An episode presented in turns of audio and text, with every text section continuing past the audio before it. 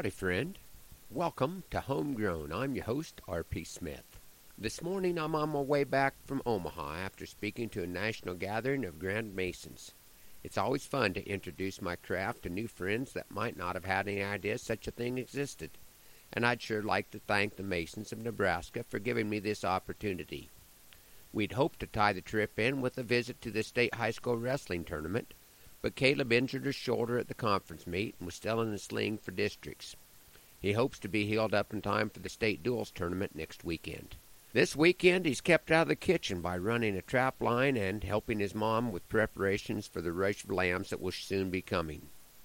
We welcomed another beautiful granddaughter into the world this week. Felicity Rose Martin was warmly welcomed by big sister Lucy and big brother Clancy Felicity weighed in at almost the same as her two month old cousin Sage is currently weighing. I think the baby flurry may slow down for a little while, but life is full of surprises. The moms and grandma are already making plans for kids to be in 4 H, so it doesn't look like we'll be moving away from winter lambing right away. It would seem like after 27 years of lambing in February, we would have been ready to move on. Even though the weather has been great this year, we've had some issues with the first lamb heifers, properly called ewe lambs. But nothing like the lambing season of 1990 when we'd bought our first group of ewes, all of which had lambs and very few that had good udders.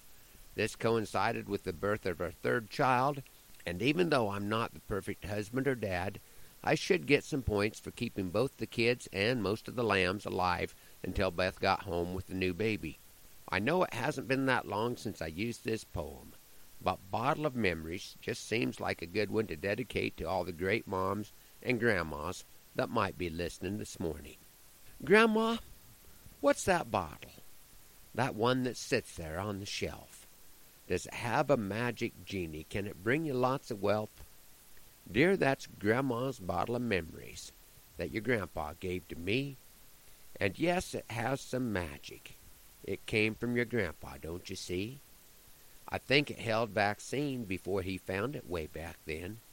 It had been thrown in the fire. He pulled it from the ashes, hoping a smile he might win. He had found some dried daisy fleabane. It had been awful dry that fall, and he arranged those tiny flowers in the bottle with the ashes, dust, and all. He didn't know if I would like it or if it would be thrown away. But I liked it and I set it on that shelf that very day. And now that bottle holds the memories of a house just half this size that was soon full of children who would grow up faster than we could realize. And it also holds the questions of what went with all those years, along with memories of the heat and the cold and the good times and the tears. The Lord, He blessed His child Please don't get me wrong. Even when you've been around as long as me, life don't seem very long. And that bottle holds the memories, both the bitter and the sweet. Unless you keep it full for me, it will be empty when my life is complete. I'll keep it full for you, Grandma. You just wait and see. But does it have to hold the same memories for you as it does for me?